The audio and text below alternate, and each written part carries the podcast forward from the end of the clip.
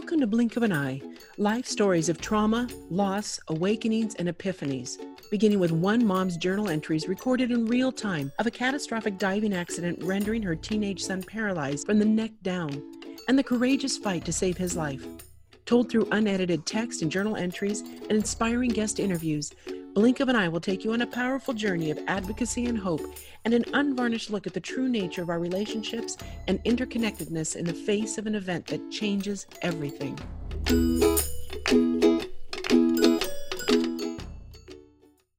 Episode fifteen. You gotta go through it. August seventh. Day three. Life can change in the blink of an eye. My sister Elizabeth and I passed quickly in the hallway, trading places as she had come to find me, telling me to come quickly. I pushed back the curtain and entered Archer's room. He was very labored in his breathing, and he was in distress. It seemed I had just left and he had been calm. They were wheeling in the x-ray machine again. More chest x-rays. Another nurse was hanging another drip bag. Archer's eyes were slits and looked like they were rolled into the back of his head. I wasn't sure. I frantically looked at Paula. "Bobo, do you know what happened?" She sat almost comatose. "Oh, my Lord, something bad is happening." I reached to hold Archer's arm and got up close to look into his face. "Archer!" I almost shouted. He opened his eyes. They were racing. He began to frantically jerk his head back and forth, or trying to, in small, hard movements with all the tubes. Oh, my God, he might pull out the tubes. Oh, my Lord, please calm him. Oh, my God, please let him feel free. I thought for sure he'd rip them with his movements. The nurse shouted at him to not move. I said, "Archer, it's going to be okay. Archer, look at me. It's going to be okay. I promise." As I desperately tried to get eye contact with him, my thoughts flashed. I will never leave his side again. "Please, darling, we'll get you what you need." As quickly as he was lashing back and forth, he just stopped, like it was a spell or something. What was it? "Oh, thank you, Lord. Thank you," I thought to myself. "Oh, dear God, please tell me what to do." I felt panicky for a moment. I couldn't get to Archer. But I realized he was probably exhausted as his eyes got slitty again, and then he closed them. The nurses were busy checking the monitors that had begun beeping loudly with his thrashing as the room was chaotic. They silenced them, and as quickly as it had all begun, it all calmed again.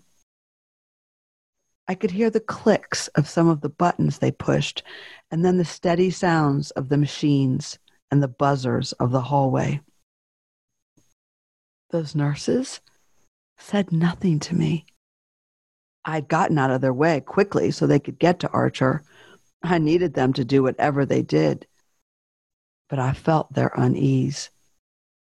The air was tense in Archer's room. I looked around to find my Paula. She was at the end of the bed, sitting in that little chair off to the side. It was like, in one second, my strong-willed, always a smile and reliable girl, whom I knew I could leave in charge of looking after Archer while I made all those calls, had changed. I can't quite describe it. She looked different. I wondered where Billy was, and as I turned to ask if she knew where Dad was, I looked at her again. And she looked, well, she looked sort of grayish, thin, like a piece of old muslin, kind of airy, but dull, airy, like like she was suspended from some imaginary hanger draped on a chair. And I couldn't get to her. It was all surreal. I felt this rush of just wanting to take over and take command, like, what's going on here? Tell me, this is my family. It felt to me like no one knew what was going on with Archer. No one was predicting what was happening. No one was explaining what was happening. No one was giving us any notice of what to expect. My mind was racing, and I felt I felt like, like a bull, and the red flag being waved at me was incompetence. I felt my pulse thumping in my wrists. I'm sorry, but that's how I felt. I pushed away from Archer's bed and stood up. I felt the energy racing to my feet and arms. Have you ever felt that way? Or been in a high-stakes situation, maybe a crisis too, with a lot of experts, and felt that none of them knew what they were really doing in a situation that would define your life forever? Or that you, who had the most need to know, were not being told, were even being excluded? Was my son dying? Was my daughter fading away? I was very, very aware of how scared I was, how crazed I was, and how helpless I felt. And in my own fear, I felt the flash of, of a certain arrogance, as if I knew what was going on and they didn't. Didn't they get it? Didn't they know? My children needed to be held and assured. Make my children all right. I wanted to scream. I just wanted to hold my babies and make it all right.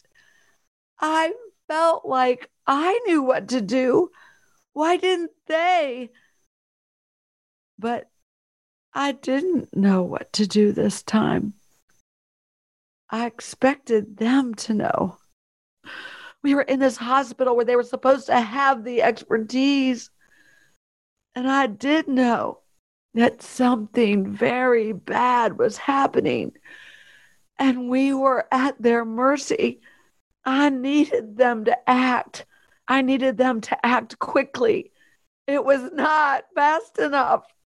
But everything was just a bunch of machines. Monitors. I couldn't understand. I was going crazy. And they were supposed to know what to do. I mean, they told me Archer was flown to this hospital because they had the expertise in accidents like Archer's. Where was the expertise? I wanted their expertise. I needed their expertise. Oh my God, please assure me you have expertise. I felt like I was really going crazy. Have you ever felt that way? I had my hand on Archer's arm as I looked at Paula on the other side of the room. It's okay to leave now, sweetheart. Go, go ahead. It's okay. Probably good to take a break. Go on now, as I made shooing motions with my hand. Her tall, upright body slowly got up and turned towards the curtain door and sort of, sort of floated out. No, no, no, that's, that's not exactly what I saw. It was more that she was just... I can't quite put my finger on it. That's that's just it. It's as if she was hardly there. It sent shivers down my spine. It was like she was wispy, as I felt my eyes squinting to try to see her more clearly. But I had to keep a close eye on Archer too. But I had to watch Paula. But he was in the bed and she was leaving. She moved like a tattered old piece of cloth in the soft wind, a torn remnant. She was almost see-through. What has happened to my solid, sparkly, sunny, full-bodied girl? My sister Elizabeth commented on it too shortly thereafter. That haunting image of Paula is etched forever in my memory. As I think back on it, it's as if she were a dandelion. Do you know what I mean? Once sunny yellow, grows anywhere, adaptable, tough, vibrant. And then, you know, the spent dandelions, the puffballs, the ones, the ones the children pick and blow on to slowly watch where the little white wispy pods will go. Willy-nilly into the atmosphere, blown without any real direction of their own. I remember being worried, and in the same instant, I remember feeling yanked back to focus on Archer. Archer flashed his head to the left, and the machines went crazy again. Two more nurses flew into the room as my baby girl disappeared on the other side of the curtain of Archer's room. So do you remember Atlantic City? Had you been there before? Uh, yes. I don't ever want to go back, for the record. I don't know. I'm trying to remember, like, I think that the, I definitely have blank spots, I think, from the trauma. I remember Elizabeth getting there. Mm-hmm. Yeah, because I remember that I was wearing, like, the same clothes. Like, my body, like, felt different. Like, it felt, like, weak and small, even though it didn't really look different. But I remember Elizabeth telling me that I looked like I needed to, like, drink some water or, like, eat something. You know what I mean? Like, it was just, like, my – it's, like, like zapped me.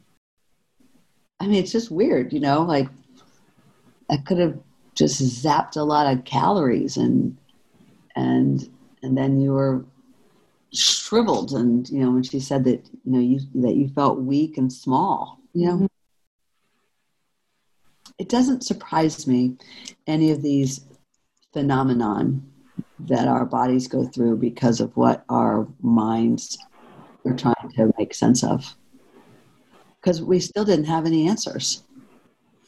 Yeah.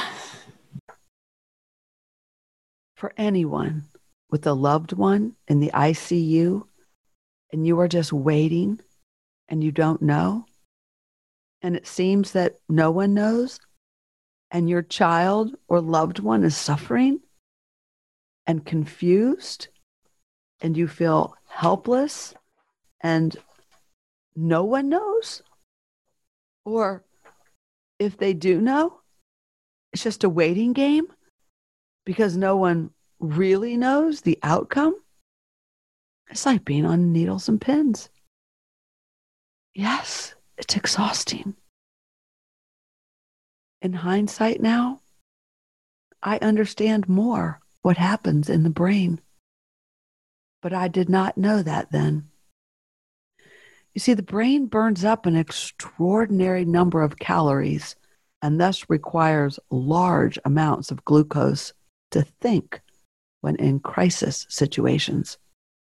Without proper brain food, like nuts and proteins, the body will begin to burn fat, triggering the state of ketosis.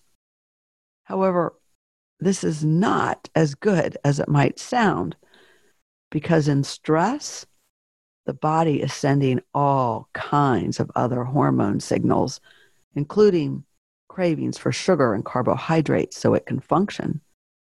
It's no wonder regular folks in crisis in hospitals yo-yo in weight, fluctuate high and low in their emotions, and either drop too many pounds or put on too many pounds, exacerbated by poor food offerings and vending machines. The trauma experience, it's hard on the body. I had no idea the amount of energy that is expended on waiting. Yes, uncertainty around high stakes situations takes its toll. This goes for anything of serious consequence. Waiting during close presidential elections. Waiting for the end of an erratic pandemic. Waiting for college acceptance or rejection letters. Waiting for cancer pathology reports. So many things we wait on, where the course of our future seems to be in the hands of others, decided for us outside of our individual control. That is what it is like in the I C U and the trauma unit every day, and in high definition extreme. But that isn't all. There is something else that is at play as part of a look back that I am beginning to understand more fully. Back in the Atlantic Care Trauma Unit, my normally positive and strong daughter, Paula, had experienced shock, real shock, the shock related to the trauma experience of Archer's injury, but also the shock just the day before of laying her eyes on her brother for the first time. With Paula graduated college, living on her own and working, she didn't see Archer every day, but we had all just been together carrying on in Illinois, having a great time. Her last memory of Archer was at Grandma Paula's eightieth birthday, and Archer had his arms around his little cousins and around his peer cousins as they yacked it up, laughing, singing to Grandma, on the lake, on the boat, swimming, playing volleyball. And then she saw him for the first time after his surgery in the I C U. I think it was the knowledge of what we had been told that was the most haunting, that Archer was paralyzed and would not walk or have use of his arms and hands again. Just saying that to you still carries great heaviness for me. And Paula bravely agreed to talk with me about it just recently, as we are exploring these early days for the first time. You know, I learned something so incredible, and I'm grateful she allowed me the opportunity to inquire further. It might possibly be useful to you. Oh, I am so grateful for my children. And oh my, how I continue to learn. Here's an excerpt of my interview with Paula about her memory of seeing Archer that first time. Um, yeah, I remember like my whole body like vibrate, like was like, like it was like on fire. Wow.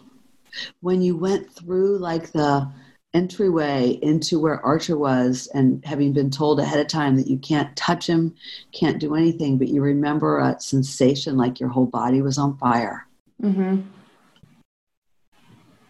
Have you ever had that experience where you just felt on fire the way you did when you saw Archer for the first time? Have you ever experienced that again? Yes, when I had a panic attack. Yeah. It's um, it, it's really part of of the healing to be able to tie when you had that panic attack. When was that? Two years ago. Mm-hmm. So three years after Archer's accident, to know where that, had you ever had that feeling of that kind of fire before you saw Archer? No, not like that. I had like shortness of breath or like, you know, racing heart or something like that. But this was different. This was like every cell in my being was like lit up. Yeah. So, so now you know, right? Your body was talking to you then, caring for you, right?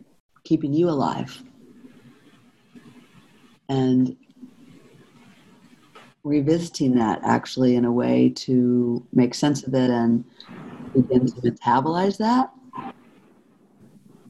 that and the panic attack that came, or if there were ever to be another panic attack that, that had any of that same quality, you know, you know where it started, and that's where our work is, because your body was trying to protect you with that fire.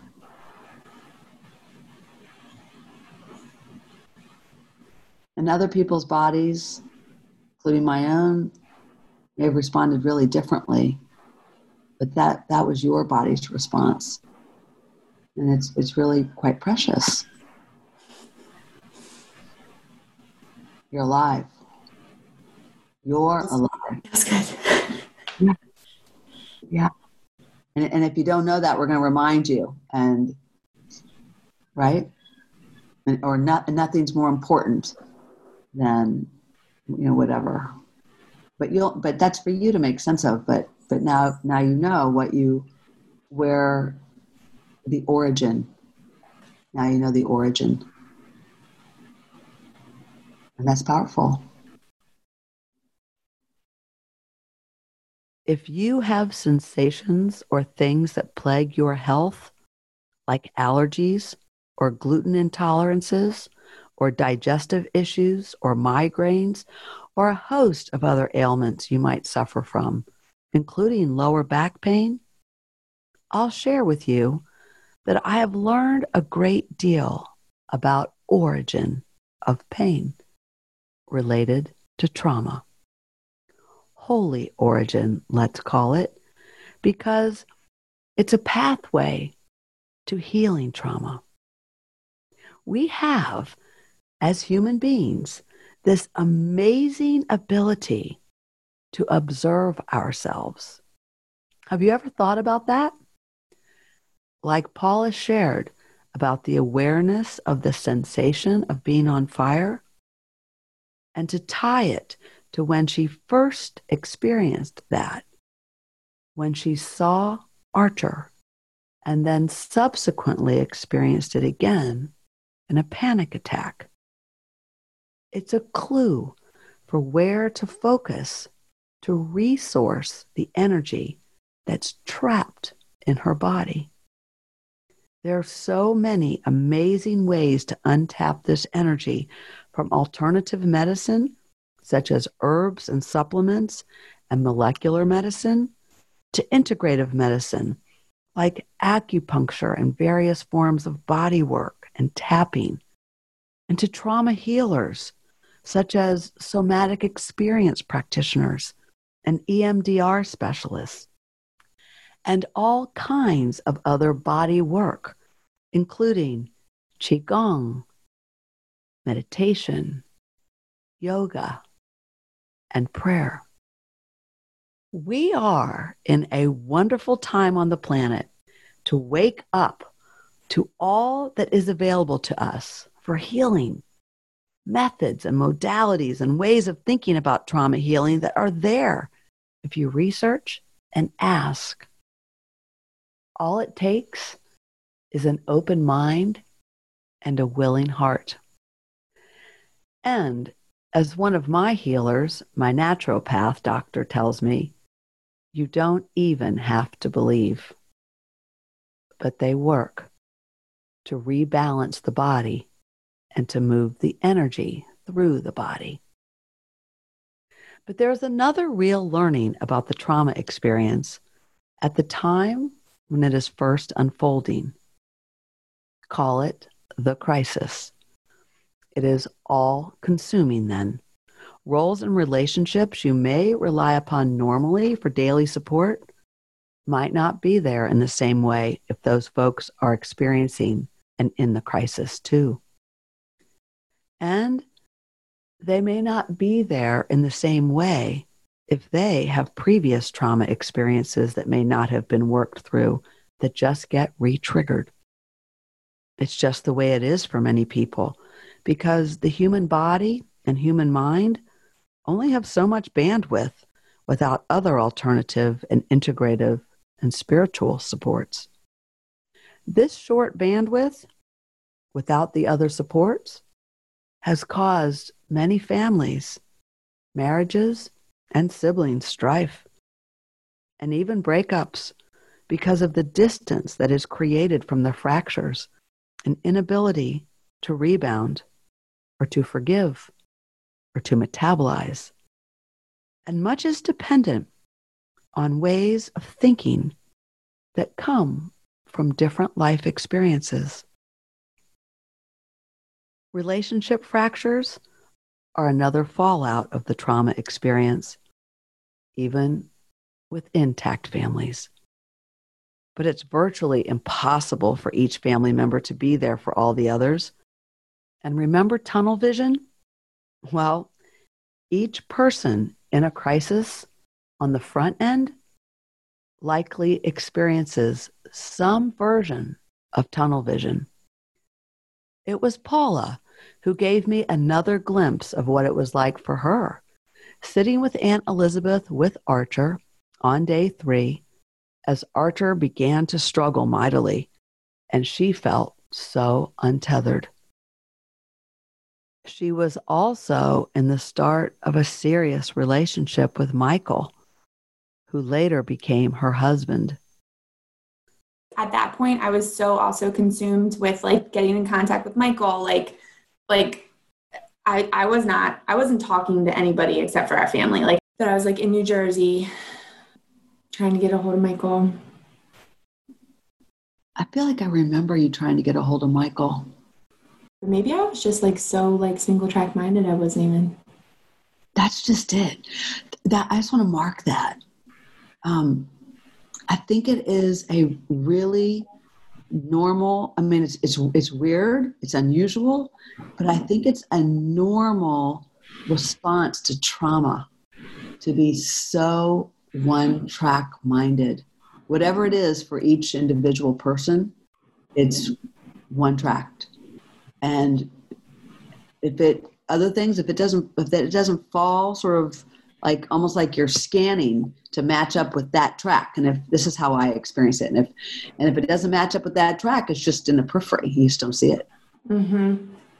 Whereas normally you're able to like do a lot of different tracks all at the same time. Exactly. Manage a lot of different things, a lot of different, exactly. Keep a lot of balls in the air. Exactly.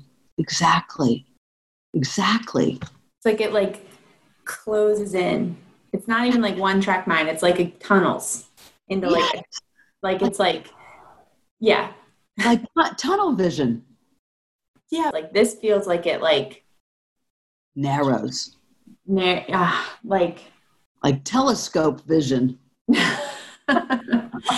like, uh, like pinpoint. yeah. Yeah. Yeah. That narrow. It was just, it's just also surreal.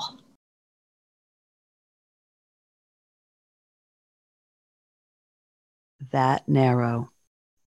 Yes, it can be all encompassing for each of us in our own pinpointed ways. That's an important part of the trauma experience to also know. And whoever is on primary care duty for the one injured or sick or in crisis, it's all-encompassing. Tunnel vision. It's just the way it often is from an everyday human capacity standpoint. Although it doesn't have to be that way long-term with the help of others and integrative health and spiritual support. To this day, my heart aches for my precious children, because there we were all together in the trauma unit, in the hospital intensive care, taking turns bedside to Archer, rotating in and out of the family waiting room. They looking to me, their mama, even my siblings looking to me, their sister and the mama. And I know Billy did as well, because those are our roles that we've danced into many years before as we practiced many versions of our marriage tango. But I only had so much capacity to be there for Archer and to be there fully for each of my children. It's like I only had so much eyesight to pay attention to everything. Maybe you have experienced that too. I bet you have if you have ever had a child in an I C U and have had other members of your family you needed to take care of. Or even if you have been in a crisis that is all-consuming and you have others you need to care for and provide for. Maybe it was like that for each of my children too, for each other. They're close like that. Well, the benchmark will be the durability of their relationships now and into the future. But back then, honestly, we had no idea what was happening to us. We were just in it, doing the best we could. It's really crazy, though, because it's amazing what only family members or maybe parents see that others might not, even those very close to us. And here's another interesting aspect of the trauma experience. Remember our friend from Cape May, Kathy Giannascoli? Well, she arrived at the I C U shortly after that horrible episode Paula and I had with Archer. She saw Paula as a rock. Isn't that wild? Even those who are so close may not really know or feel what it is like for the actual unit of people in the trauma, experiencing their world turned upside down. And on the other hand, Kathy or others may have just seen us in a moment of our trauma cycle. I mean, it's crazy that way. Many of you will be shaking your heads, yes, when I say what I'm about to say. And for others, this may be very new. During the trauma experience, we can cycle, and we do cycle, no matter how strong we usually are, from strength to collapse, and then almost miraculously, back to strength in the course of minutes. We do. And over the course of years. It's true. And this is what is so hopeful about trauma healing. In the suffering, there is much potential for personal strength and compassion for self and others. I just love that. You know, in a recent interview with Kathy Giannascoli, we were talking mom to mom, talking about the power of these podcast interviews for the healing of my family, piecing it together. And she said for the healing of many other people too. And then we talked about Paula specifically, whom she views as a daughter too. Kathy was recalling her memories, which I had no idea about, of the day I was sharing with you, as Paula and I sat bedside with Archer. Kathy and I were talking while she was in the car, and I was doing the recording. Here is an excerpt. impression of her was that she was so solid. She was so solid. And, and yeah. Yeah, I'm going to, I can't wait to talk to her later tonight or tomorrow.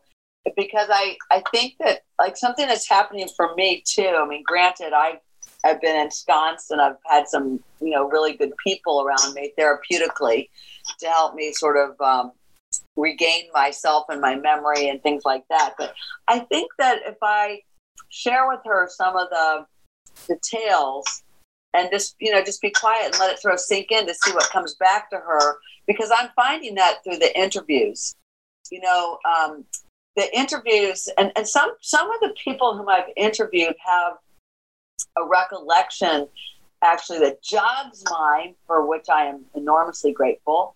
And then I realized that actually what they recalled is not really what exactly happened.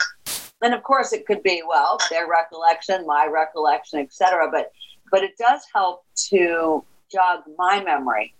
And I, um, So I, so I'm feeling that as I finish each one of these episodes that, and I write and I cry and then I, uh, you know, and I go to record it, I, I, I'm, I'm really kind of clean when I finish it. So I hope that, I hope that helps Paula too. Yeah. You know, it takes a few go rounds. Does she want that though, uh, Louise? Is she, is she looking to kind of answer questions, or is she kind of still protecting herself, or I'm not sure what you would call it technically, somebody that's traumatized that doesn't want to go yeah there. I, I would say that as well, that she may, it may not, she may still not be ready to talk about it. Yeah, your your insights are, are wise, um, as always. She told me that she realizes with uh, when we started talking last Christmas about um reading, you know, the blogs as an Audibles book, and then it moved into the podcast, that, and, and she was really not too in favor of it.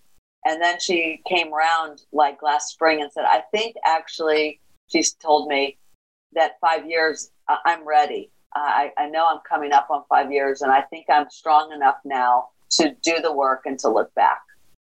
But she has been protecting herself up and, yeah. up until now. Yeah, and I think I, it's been quite I, purposeful. I felt that she was a rock at that point. Yeah, yeah. Maybe her way of, maybe, um, what's the word I want to say, sending out that, that strength uh, cost her dearly. And at the end of the day, or for the month, her way, her way to recharge was to just retreat, um, look into it anymore, and, and to kind of protect. I've seen people do that with hugely traumatic things in their life, just close that chapter um, completely. It's very strong people I know who do that, um, who have gone on to be amazing people and had super productive lives, but their way of their way of being strong is a complete shut down and not talking about it. It's rather extraordinary that people can function that way. Uh, my mother was that way, and my father was too. And despite, you know, paralyzing losses and terrible sadness, uh, their way of dealing with it was not to talk about it. In fact, to close the door, and you did not open it. Maybe they would crack that, you know what I mean? I do. I, I, Paula for being that type of person, but you never know. Maybe that's how she gets her strength. Uh, she she is a super strong person. It's just interesting. You know? Yeah. She'll go down a path she doesn't want to either, though. I I think uh, I think you raised her to be a strong woman, and if she doesn't want to talk about it, I don't think she's going to.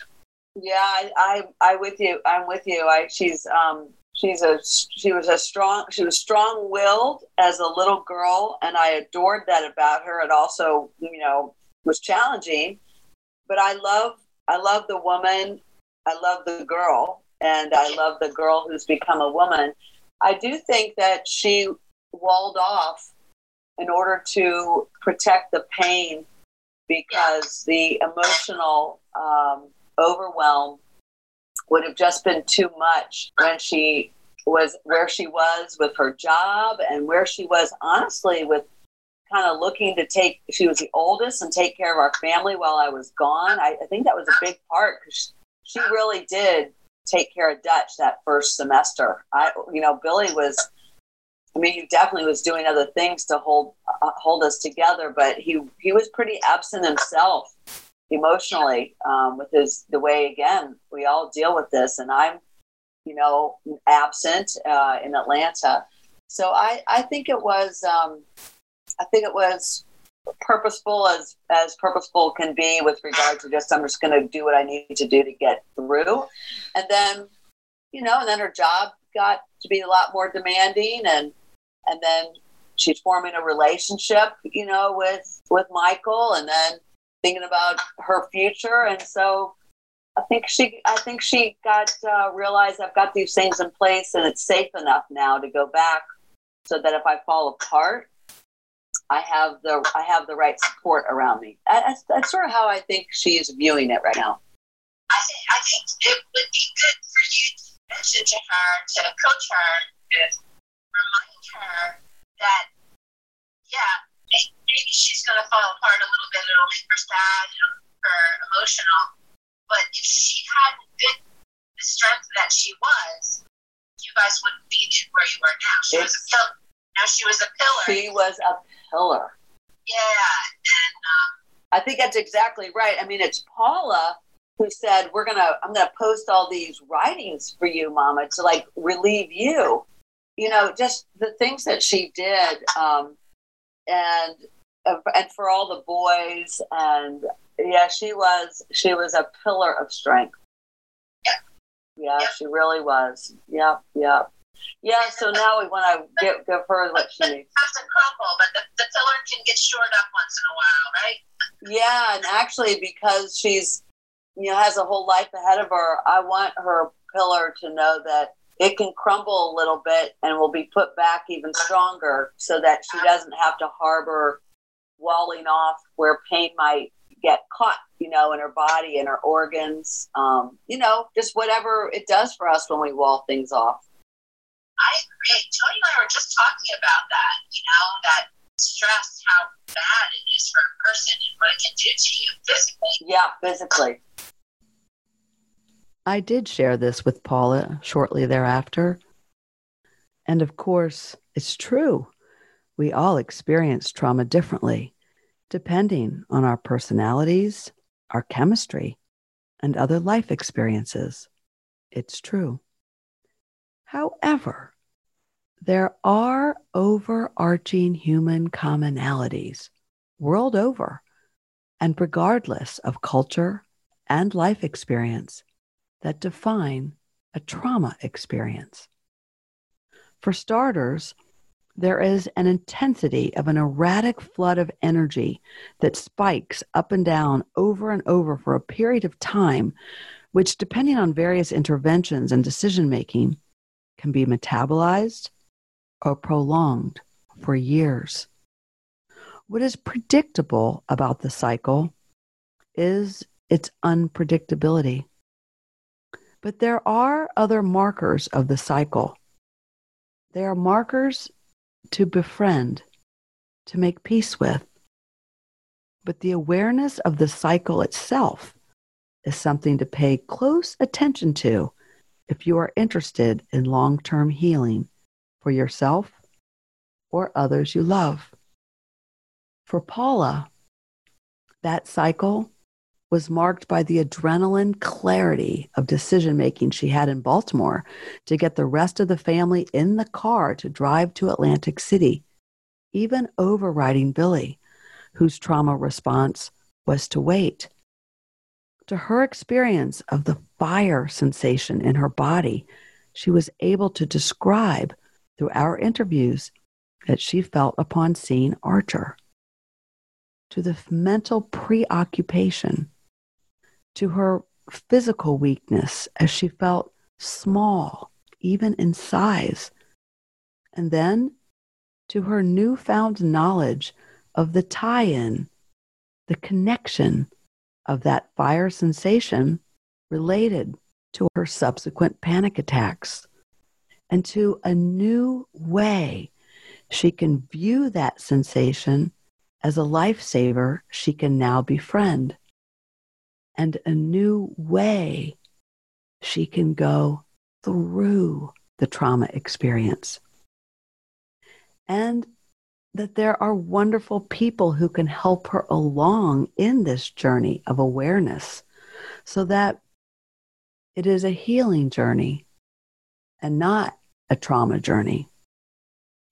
I wanted to circle back to Paula, another warrior, my daughter, with my new understanding of what I will call the cycle of trauma healing. I thought I'd close with the last excerpt of Paula's and my first time ever interview and our conversation. It was a special moment for both of us. I'm so glad that, um, I'm so glad we know how to be together, and that it's just sort of our instinctive thing to do. And that you led that, you led the way that night. And I, I know Dad must have just been destroyed. How would he not be, you know? Yeah, how could he have not been? Exactly. You'll you'll know too someday when you're a mom. Just um, your life is never the same because you love your child and your children because they are your flesh and blood. And and and even for moms who adopt and foster, you love those children. And it puts you in a, a really another place. We need we need others to think for us when something like this cat, this kind of catastrophic event has happened. So thank you. And I also know that there are lots of layers of trauma to continue working through. And um, to befriend, like fire. Yeah. Yes. Like Paula's fire. Befriend the sensation. If you have experienced a trauma, a crisis, or a deep loss, think of how it made you feel emotionally. And then see if you can identify the corresponding sensation in your body. Then go back in your life. See if you can recall a time when you felt that sensation before. Think. Think hard. Go slow. Then ask yourself, what was it that triggered that sensation? Was that the first time, or have I felt it before? Keep asking your body. Your body knows. It keeps the narrative. It may begin to unlock some old chapters for you, just waiting to be read and then closed. I wish you well on that. The trauma experience is intense, and it packs a lot of psychic and somatic energy in the body. And it cycles up and down and back and around. And that cycling in and through the trauma experience is actually the path to long-term healing. It is. The goal is that it becomes less and less of a grip on you each time you cycle through. It's about discharging and metabolizing that trauma energy each cycle so it softens and you can digest it more easily so as not to re-traumatize yourself or others. And in that way, each time you cycle through the memory, the pain, and then the collapse, it has less of a hold on your life, less ability to throw you off too badly, and you are back in alignment. That is, if you're willing to go through the trauma rather than to wall it off. Life can change in the blink of an eye. I am learning more and more from the interviews what it was like for others close to Archer. And they also help me to do my ongoing work.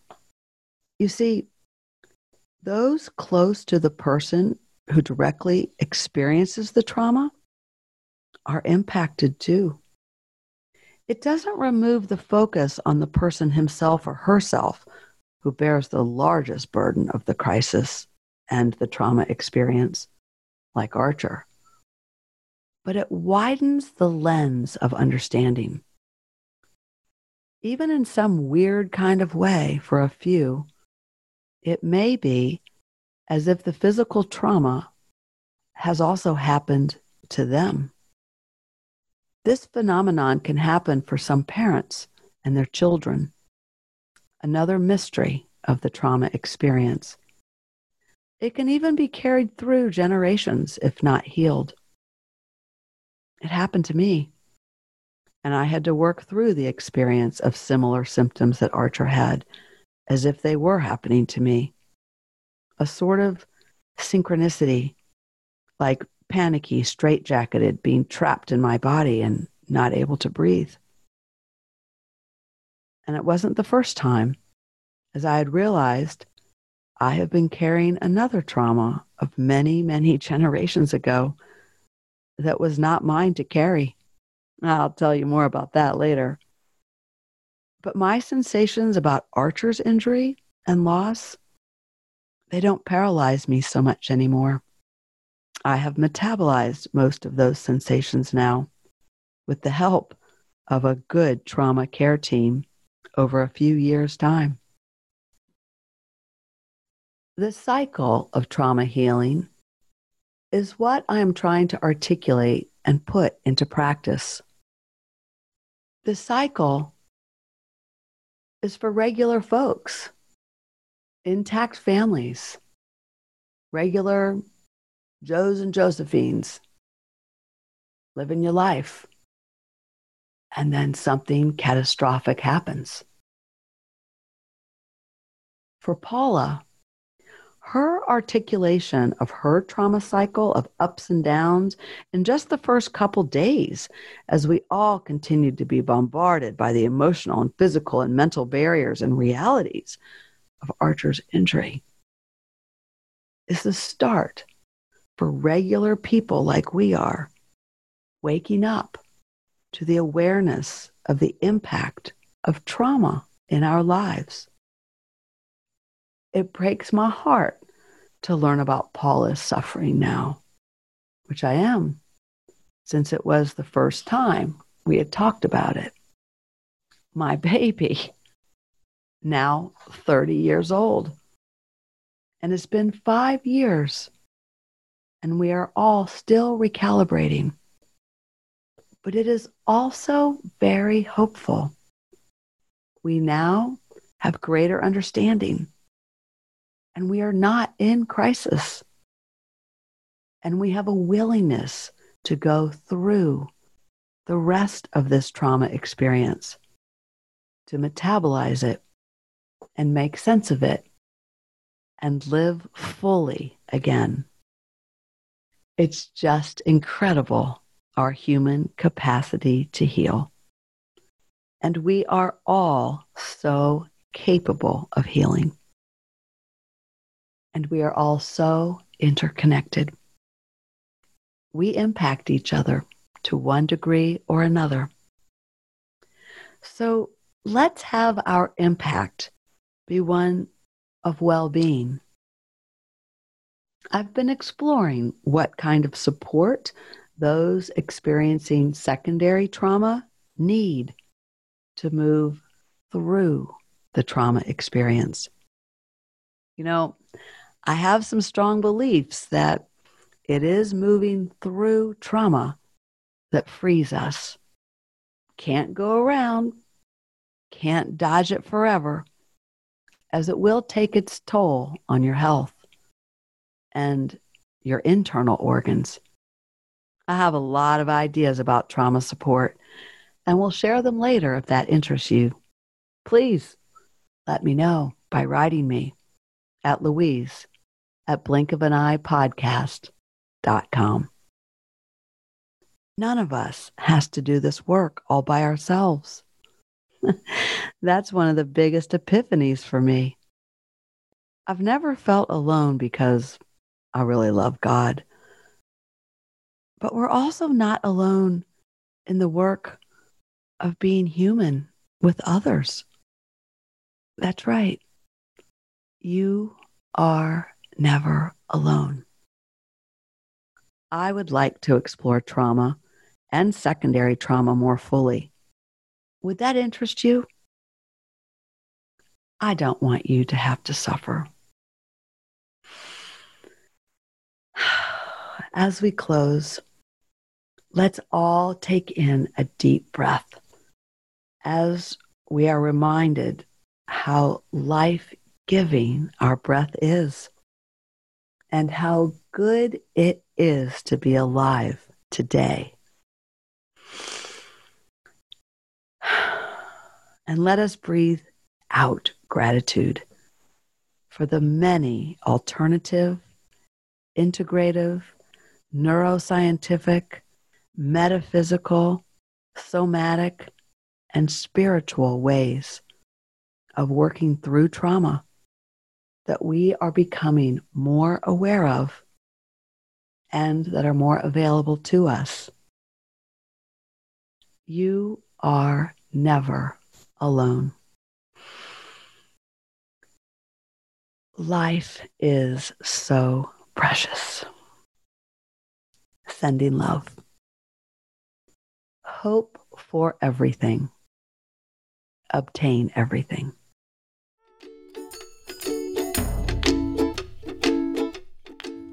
You've been listening to Blink of an Eye.